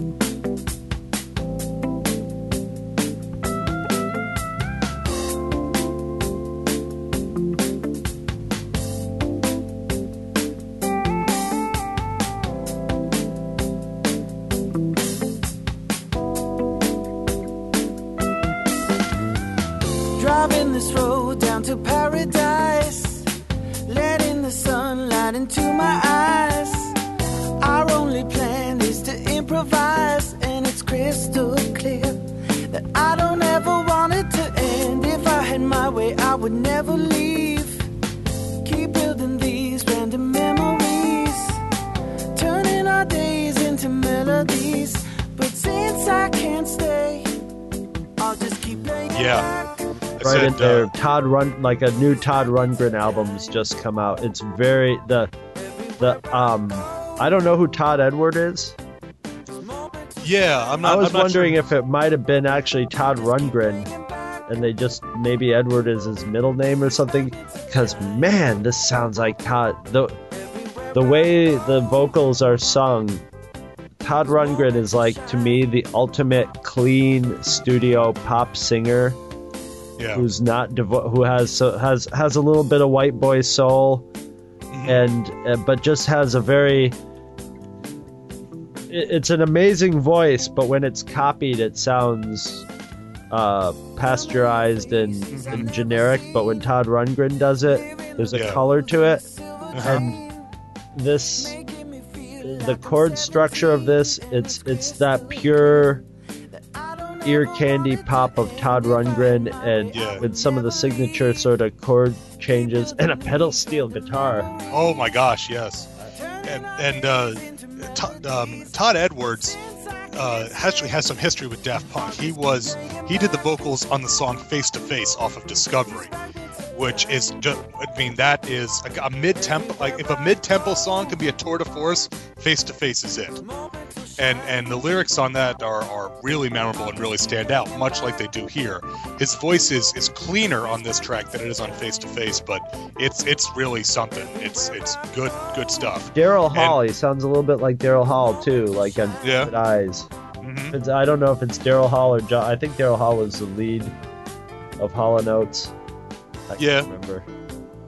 But um, yeah, th- this song it's it's just bright and like you said, makes you think of summer. It's uh, fresh air and and the didn't want to want you know it's all the uh, it it almost sounds Sunny. yeah, it's exactly. I, I say it's mellow '70s light rock, but it's extremely well done '70s light rock. This this is the if, if my friend if I was trying to sell this album on my friend Mike Cross who's going to be listening to this, this is the song that I would play for him first to, Yeah. to hook him into it. Literally hook. It's just hook, sugary, honey laden hooks dripping off this. You know, we haven't talked much about it, but the bass work Mm. has been kind of very quietly been Daft Punk's best friend on this album.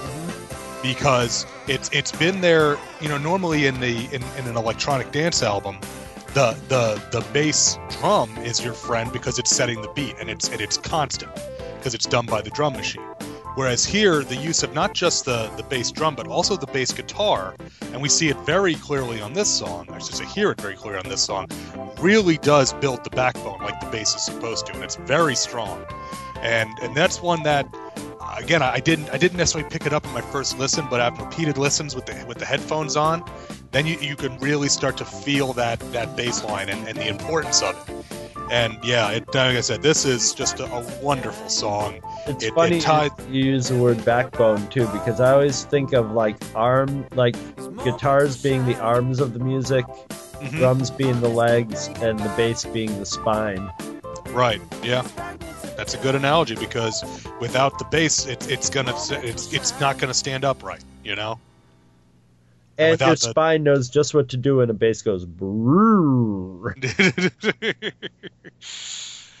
well, you well, you know that uh, There's there's something about playing a bass. You're not going to get any women, but you know you're important to the band. You know. Yeah, yeah. oh man, but yeah, this this is a, a great one. And again, this is another one. How is this not a single? And my friend Mike, who I would recommend this song to, is a bass player, so he's hate Oh! that statement. hey, don't hate the player, hate the game. That's all I got to say about that. You know. Oh, Uh, now, that's uh, awesome. That uh, that brings us into our, our next track, which is "Doing It Right." Doing it right, everybody will be dancing and we're feeling it right. Everybody will be dancing and be doing it right. Everybody will be dancing and we're feeling alright. Everybody will be dancing tonight, doing it right. Everybody will be dancing and we're feeling it right. Everybody will be dancing and be doing it right. Everybody will be dancing and we're feeling alright. Everybody will be dancing tonight, doing it right. Everybody will be dancing and we're feeling it right. Everybody will be dancing and be doing it right. Everybody will be dancing and we're feeling alright. Everybody will be dancing tonight, doing it right. Everybody will be dancing and we're feeling it right. Everybody will be dancing and be doing it right. Everybody will be dancing and we're feeling alright. Everybody will be dancing tonight, doing it right. Everybody will be dancing and we're feeling it right. Everybody will be dancing and be doing it right. Everybody will be dancing and we're feeling alright. Everybody will be dancing tonight, doing it kind of a chant. Everybody will be Yeah, very much so. And and what's interesting is you know on um, uh, on Giorgio by Moroder he talks about putting the click in, and then the, you can hear the click on the track on this one. Now, is Panda Bear, is he another DJ? Uh, I'm not familiar with. Let's see. He's an experimental musician and founding member of Animal Collective. Oh my God, I'm familiar with Animal Collective. They're a weirdo, but they're a, they do great music. They're weird, but in a in a fantastic way. I love it. They do great music. They're weird. They they are, but you know you, you, you know there's sometimes I like weird music, but there's so many shades of it. There's weird music that's like we're doing weird music, or I really liked Syd Barrett from Pink Floyd, so I'm gonna be quirky too, or I'm gonna be very experimental. Animal Collective, I get the the impression that their weirdness comes from within. They, they can't help it. So they're they're they're like just writing what that what comes out, you know, and and they're not thinking of it like I want to make this kind of music. They just purely do it like that. There, there. If if you go and look, uh, I would highly recommend like going to YouTube and just looking up a bunch of their videos. Their videos are also very imaginative and kind of spooky and primal at the same time. But the music's very um, is is once again very warm with a little pop in there, but it's it's just weird. I highly recommend them. Wow, I did not know. Yeah. See, this thing's already giving you new information Yeah, to take that's the next very time very interesting. And an ex girlfriend of mine was the, basically probably still is was running a uh, animal collective news group for years and Oh. years. Now, for those who don't remember news groups, I'm not gonna uh, th- this one of all the songs on the album, this is the one to me that sounds like an old school, and I put that in air quotes, Daft Punk song. Um, like I said, ver- the chanting lyrics, the, the very kind of straightforward use of the synth. It, the tempo's a little bit slower than I would have expected from, like, say, Discovery or almost or um, Human After All. Mhm. But But it's still fitting in the, into the tempo of the whole album. Yeah, and it's and it, it, it's a good it's it's definitely another dance floor track.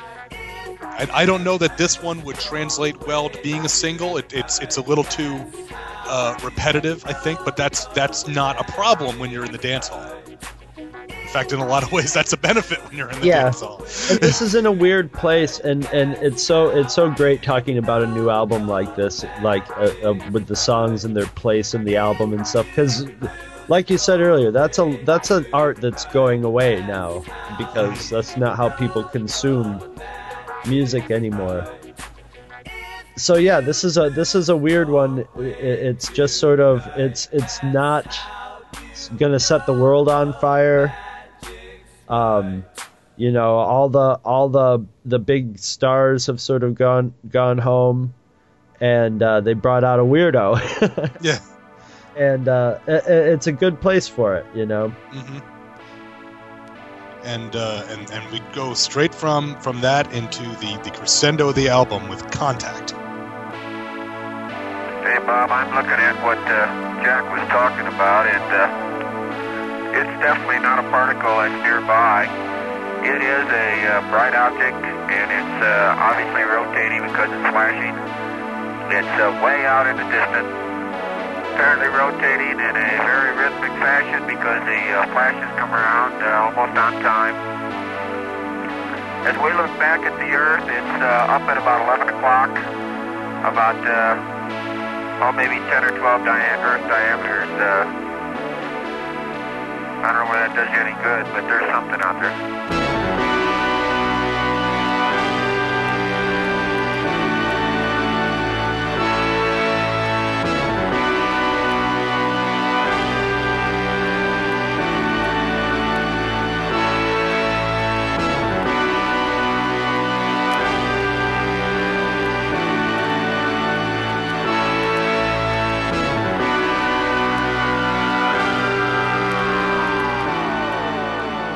Perfect, perfect. And, and here, here, here we go with the fastest song Yeah, on the album. This one gets ahead of steam going on it.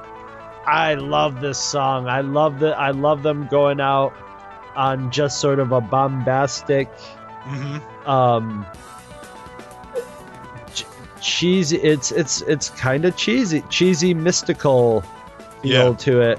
And you, you, you talked earlier about ELO. I definitely get the ELO vibe with the with the audio sample at the beginning Oh yeah, from, well, from well, the, the transmissions from space. of- it's of like Na- NASA UFO recordings. yeah, and it's called Contact. So then you Hmm. automatically are playing out this little movie of U- UFOs like circling the Earth and stuff. And then when that um that big synthy when it just kicks in, yeah, it reminds me it's synths, but it reminds me of the strings at the beginning of uh, the ELO album, uh, A New World Record. hmm It just starts with a hum, but then it goes into a boom, boom, boom, boom. Just this big, majestic, semi-angry orchestra sound, and that's what this this. But this has more of a feel of like they wanted that sound, but they couldn't hire the orchestra, so they just turned the synths up to the point Yeah. of distortion and boom. yeah, yeah. Great. And and what's funny is uh, you know the, on that NASA UFO recording, the one of the one of the people on it says that it's it's rotating because I could see the lights at a periodic. All that made me think of again was a record on a turntable. Yes, a record on a turntable and a beat. Yes, exactly. And and that's imagery that Daft Punk has used. We've mentioned before Interstella 5555. The end of that, and this is a little bit of spoilers if you haven't seen it, but the end of that film uh, pulls back. We, we've been in this science fiction universe for the whole film, and it pulls back and pulls back and pulls back, and it pulls out of uh, the album Discovery spinning on a turntable.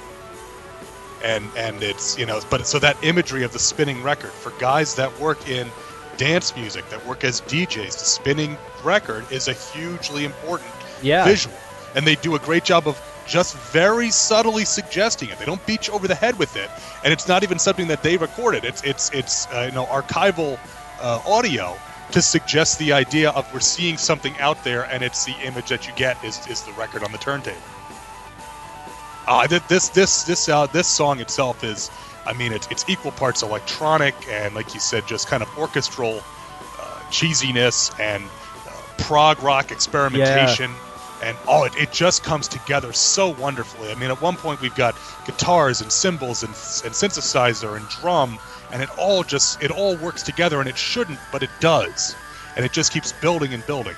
And, and I saw a review, I forget where I saw it, that said you will see this as like a big multimedia, the soundtrack to a big multimedia finale to Yes. the Olympics or you mm-hmm. know a Super Bowl halftime show or This, something is, like this is the fireworks show blowing its load at the end.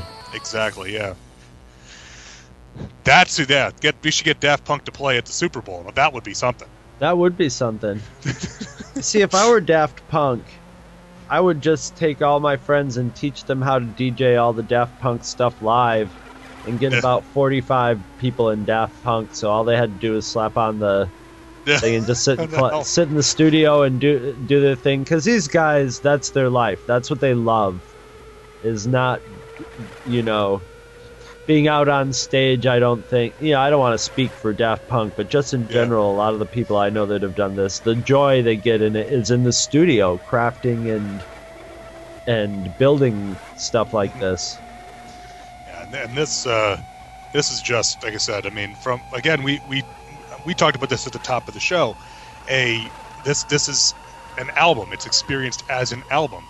Taken out of out of context, this song doesn't have the same weight, or to uh, you know, as we always talk about Mike Poteet, gravitas Yes. of, uh, of of when you listen to it in context, where you've built up to it. Where we, we started out with saying, you know, uh, let's give life back to music, and now we've got our finale where where all the all this life and all this energy that we've given to the music is all going to just explode. It's almost, you know, it sounded a little risque, a little orgasmic, if you will. Yes. You know, it's uh, it, and it, it it's there's no other way to say it, but it's it's a climax, it's a crescendo, and it's it's wonderful, and you know, after listening to it, it's this, and this it's is a little bit that if- cheesy, which makes it a little bit.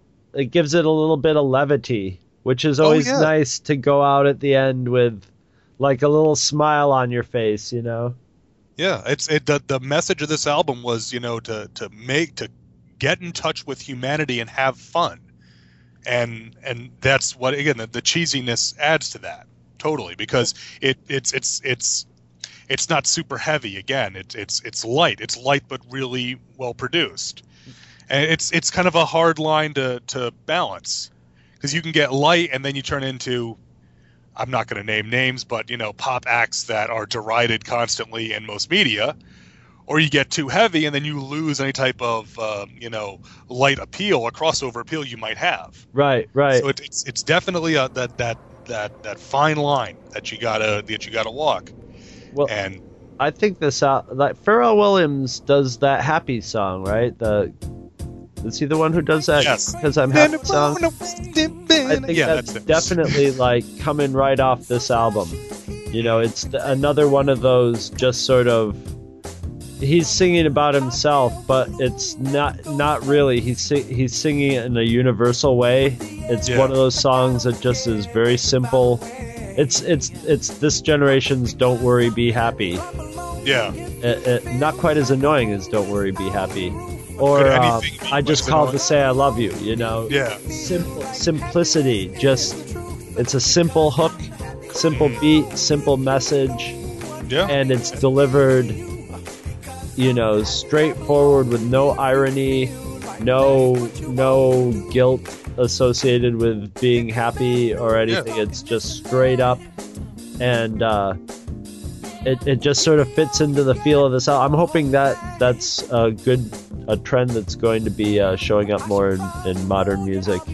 yeah, just you know, music for the sake of music. Yeah, or people who are sick. Of, I, I think our music since the '80s, since the late '80s, starting in the '80s, really badly through the '90s, in different ways, has been just so up the artists' collective asses. You know, with grunge was about the misery of the grunge people, and and it, you know, in the last 10 years of rap music and stuff, it's all been about, you know, uh, amassing money and firearms and vaginas and, and such. And I'm hoping that maybe society as a whole is like, okay, it's time for maybe something more of just general appeal, you know? Right. Yeah. Yeah. You know that. I mean, uh, the, the, even even the state of rock music. You know, uh, Weird Al has a polka on one of his albums where he does all the, you know, Nickelback and Godsmack and all those bands. It's called Angry White Boy Polka. Yeah. You know, so that gives you an idea of the target audience for a lot of these acts nowadays. It Yeah. doesn't have, you know, rock acts used to have universal appeal, and and you know, this album, this album by two robots known for doing electronic dance hall music, has to me has universal appeal. Oh, it, it must have because I'm not a big fan of this kind of music. And this album is like, boom, right in, right in with the big boys now, in my oh, mind. Yeah, it's it. I mean, I this it uh, it just just a joy to listen to. But yeah, I, I absolutely I love this album. I I need to I I those who may be in our Facebook group may have seen I've made a couple of posts. I, I found a few. I, I'm in the upstate of South Carolina, and in Greenville, we are fairly lucky. We've got a decent number of shops that sell new and used vinyl. And you know, but they're all they're always tied to a used bookstore, and I love used bookstores, and I always go a couple of times a week to my different used bookstores, you know, and I'll end up going through the vinyl, and I, I find stuff, and it's like, oh man, for for four bucks, I can't pass this up, you know, and I'll and I'll bring it back, and it's like, I don't have a turntable to play this on, so I've got this kind of frustrated thing going on where I've got these, you know, these LPs sitting upstairs in my in my bonus room, and I have no turntable to play them on. You you So- inadvertently set set me up to to plug Garage Sale Gloat, which is coming back because I'll be looking for a. Tur- I I I've I've since I know a guy who just like buys turntables, but um about a year ago, just after a few years of garage selling, I literally had a stack of turntables in my in my eBay room.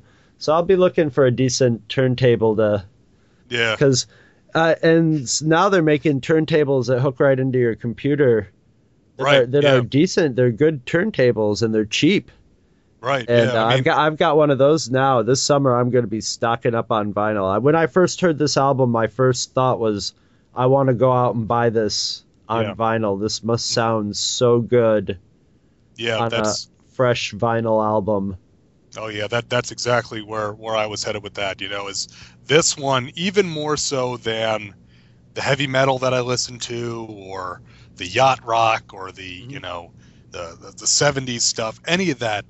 This album is one I want to hear on vinyl because I've I've heard it on, you know, digitally several times, and I, I keep hearing people talking about this, and I and I want to I want to experience that. You know and and maybe maybe it won't maybe it'll be again like chris versus drugs. Maybe it'll be you don't notice anything at first you know? But uh but but maybe you will. And that's that's the experience i want to have. Uh, ironically one of the albums that i did find for four bucks that i couldn't pass up was um uh, uh, just an old-fashioned love song by uh, Paul Williams, his first solo album. So I couldn't pass that up for for uh, for four bucks. No. Again, even though I have nothing to play it on. No, just hang hang on. Someday, someday they'll make a record player. I guarantee it. That will be like a laser. You know what Yeah. I mean? Mhm. It'll just read. It'll just read the grooves in there and translate them into. In, into you know the the sound and Right. It will just simulate a ne- needle and uh, it'll just be basically an app. yeah, pretty much. It's it's you know it, it's funny reading uh, and I don't want to tangent too much here, but you read some of these blogs and forums for these uh, turntable these audiophiles. Yeah. That's what they always refer to themselves as. And in in uh, it it's funny just the different ways that things are defined. And what the, what I mean by that is I put in a Google search best budget turntable. Okay? And he finally is like, well, if you want even a basic entry level turntable, you need to spend four hundred dollars. exactly. And it's exactly. like, "Mm, you're missing the point that I'm shooting for here, I want to hear the music. I wanted to play my record without destroying it. yeah. That's all. At the right speed and, and reliably. That's it. yeah. Yeah. yeah. So, but I don't but we need the could do. strobe lights on the side so I can perfectly sync the speed. Yeah, I don't, and I don't need. Uh, it's like, oh, and, and once you get that, then you need your two hundred dollar receiver and your thousand dollar speakers. Oh, and once you well, once you buy an expensive turntable, uh, then you acquire the cost of the needles, which are yes, not mass as mass produced anymore and are extremely expensive. Not yeah, compared to what they the- used to be. or yeah. the cartridges or what you Right. what have you. You know, all I know is that I used to have a, a little record player with a built-in speaker that I had when I was a kid. I have one of those. Yeah, that I would play my um, like Disney, uh, you know, read and listen type records. I still have a couple of them upstairs. I actually have my black hole one upstairs Mm-hmm. still with the record still. Uh, but I used I used to have that. It's like I would kill just to have that back I'll, I can. because that's exactly what I need. I may. I, uh, I'll tell you the truth. I've got one exactly like the, the one I had as a kid. The The ones that are uh, the Fisher Price ones are really. There was a Fisher Price battery powered one Mhm. that is in big demand because people like to. You can take it to a record show, Yeah. plop a record right down on it, and it's got a speaker built into it. But Mm-hmm. mine is just the Sears model, and it's yeah, it's a little plastic cabinet. You open it up, and it's Yeah. got the, the the arm so you can stack up a couple, and it would have a plastic adapter, not like the round peace sign sort of ones, but you know this long cartridge thing that you would stick on the central cord to, to play 45s. Yeah. And I, I'll, if I'm like downstairs in the kitchen cooking or washing dishes or something, I'll haul that thing down there and and mm. play my records on it. The the it's not a insanely great needle, but I'll tell you what, I used to have one of those when I was a kid, and I still have the records that I used to play on it constantly, and they still sound fine. So Oh yeah, and and you see what we're doing here. We're accessing our memories randomly. randomly that are tied to music. Well, it's funny when I first saw the title of this al- album, I thought it was Random Access Memory. Yeah. And then uh, uh, a few weeks ago, I just, for some reason, my eye just caught it. And, you know, I'd been reading it all along, but my brain just would go random access memory. And I saw it was random access memories. And I was like, oh, that's a very good title. Yeah. And, and and really that's to me that's always been the power of music. And we talked about this on the Vault when we talked about the uh, the horror soundtracks. That music even more so than than anything visual can create the pathways in your in your brain to bring you back someplace immediately. Just Yeah. like smell. Smell's the same way, but it's harder to harder to mass produce smell. You Yeah. know? Uh, but but with with music, when it, it it has that ability to, to hear that and immediately be transported, and that's what this album, even if it's someplace that's not necessarily a memory, maybe it's just someplace emotionally, it can transport you there very easily, and it can take you to different places, track by track, you know, uh, song by song, to different places, and give you all the feels, as the kids like to say, you know, uh, over the course of the you know 74 minutes that you're listening to it. especially if you're an old codger like us that actually was around when uh, the, the sounds that this evokes were happening. I wonder what a 20 year old. Well, then, then again, the 20 year olds have heard that music. You know, it's, it's around and they've been hearing it since, but you don't get the. They probably don't get the immediacy of like bringing you back to something. It- it- bringing them back to the first time they heard "Like a Virgin" by Madonna. Mm-hmm. Yeah. Could be last week. you know, for all we know. So, yeah, yeah. Hmm. but the, the, I mean, everybody. I haven't seen anybody who had this album hasn't just tickled pink eh, from little Right. kids to you know twenty somethings to thirty and forty year olds. Yeah, I mean, uh, you you folks out there, if you haven't haven't listened to this one, you can find it online if you want to listen to it. I, I found it on on uh, on an archive site that's an org. I'll just leave it at that. And uh, but you know, go go to twotruefreaks.com and use the Amazon.com link and just buy this record. Well, I'm I'm I'm suspicious that this might be one of those albums that got released that they just released also into the public domain because Yeah. it seems to be all over the place, like just Yeah. sort of sitting up on the internet all over the place without anybody taking it down or Well, I- you know I without know any that- any being subtle about it, you know. Yeah. I know that Daft Punk is, has. I know they have kind of a rep for being pretty cool about that. Yeah. Uh, a lot of their like songs that their their mixes that they would play live that were, you know, never released on albums, but they exist as fan recordings. They they don't seem to have any problem with. Um, I know I forget what the name of the they, they did a big concert once. I think it was at like they were the headliners of a festival or something, and they were asked, "Well, are you ever going to release a a video of that because it was such an amazing performance?" And their response was that we don't think we could do any better than the fan edits, and that you know so they, they've kind of embraced that. You know, and, and and then again, this is an album that again you can readily find online, and it's and it, it hasn't hurt the sales any. Right, right. This is an album that people listen to and then go, "Oh crap, I need to own this." Yeah, well, this uh, this is the kind of I you know it's like uh, my entertainment dollar is spread thin, and especially with things like a new Godzilla and Planet of the Apes movie coming out, Yes. it becomes even thinner for buying music. It's going more towards movies. So, but this is this is something, and this is something I would like to buy on vinyl. I would, Yeah. you know, but I would I would buy the CD to this. It's like when my, one of my favorite bands, Camper Van Beethoven, they come out with something new. I could easily just download it, but I buy it every time because it's Mm-hmm. yeah. one of my favorite bands, and they're putting out an album. Right. Yeah. I'm I'm the same way. People make fun of me for still buying CDs. But and and uh and and part of the reason that I do that again, one is supporting the band and and two it to, especially for a lot of the music I listen to, it's the it's the ephemera, you know, it's Yeah. the liner notes and the art. And that's even more true with the uh with vinyl. You know, it's it's flipping through the stacks of vinyl itself is an experience. And hey, Picking you're, you're talking on the Two True Freaks podcast. There's that collector gene yeah. that makes you want to see it sitting in its place next to the- the other ones, you know, sort Yep, of in its yep. context. yeah, stacked up in, in order. Yeah. Oh man, but yes, this like I said, if, if folks, if you haven't listened to this one, give it a listen because then you're gonna buy it, and uh, at least at least that that's my prediction. I'll put that out there. I know I know that's what I did. Thank so. you, Kreskin. I'm like uh, the amazing Karnak. I predict if you are a female, you will become pregnant when you listen to this album. Somebody's gonna get lucky. and also, before we go, um, I'm looking forward to some metal on uh, on some Yeah? play here. So uh, I've been meaning to get after you and Hero and Scott Ryfun.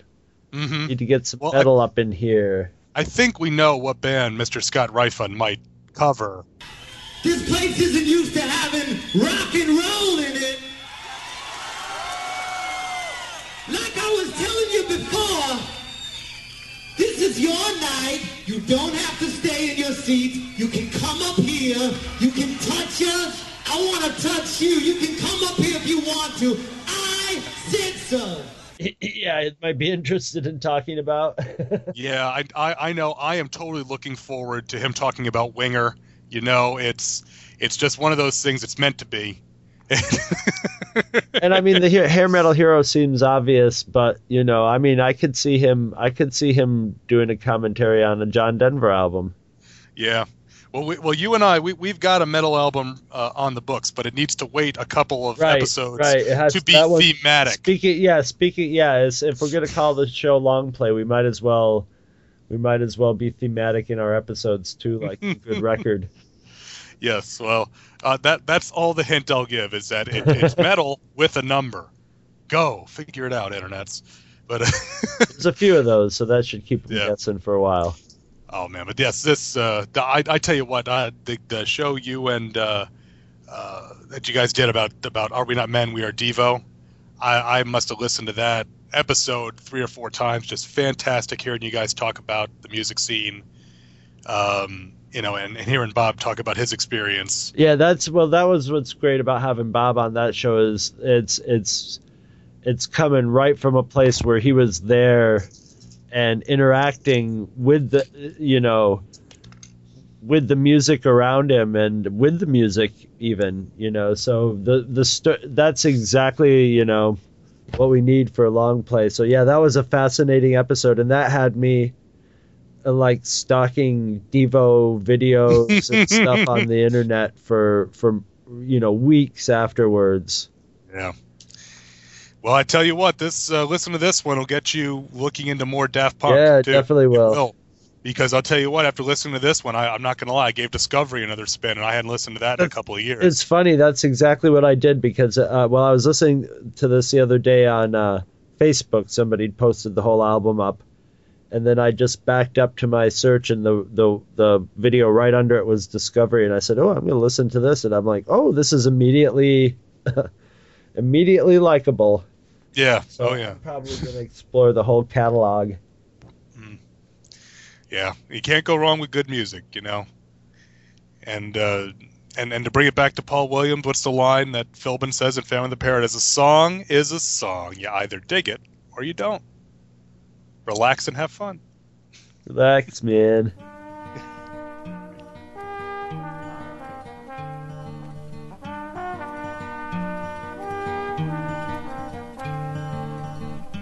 Just an old fashioned love song playing on the radio.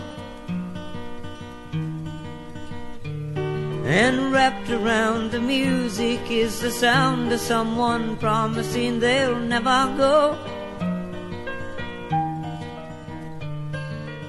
You'll swear you've heard it before as it slowly rambles on and on.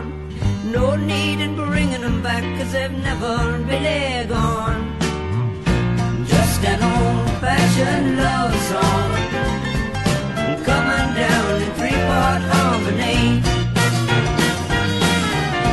Just an old fashioned love song. One I'm sure they're wrote for you and me. If you shop at Amazon.com, please consider using the link at twotruefreaks.com to shop there. If you use this link to go to Amazon and then you shop, Two True Freaks gets a little cut of what you buy and it doesn't cost you anything extra. So you get to shop as usual and help out the Two True Freaks at the same time. You'll swear you've heard it before as it slowly rambles on and on. No need in bringing them back cause they've never really gone. Just an old fashioned love song harmony. Just an old fashioned love song. One I'm sure they wrote for you and me. Visit our website at twotruefreaks.com. Two True Freaks is always spelled T W O T R U E F R E A K S. You can email Two True Freaks directly at twotruefreaks at gmail.com. Two True Freaks and all of its excellent affiliates are available on iTunes, and you can choose to subscribe to either the entire network if you wish, or pick whichever individual shows you want to follow.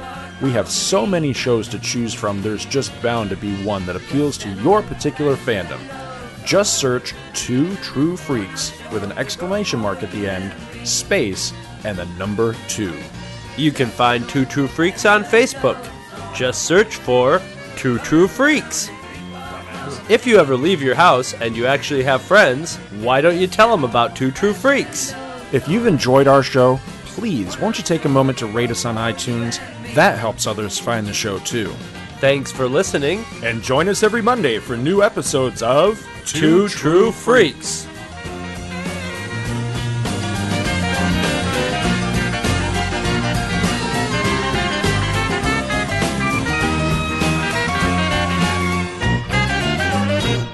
Finally invited aboard one of these spacecraft, which landed near Ann Arbor, Michigan on October the 24th of 1954.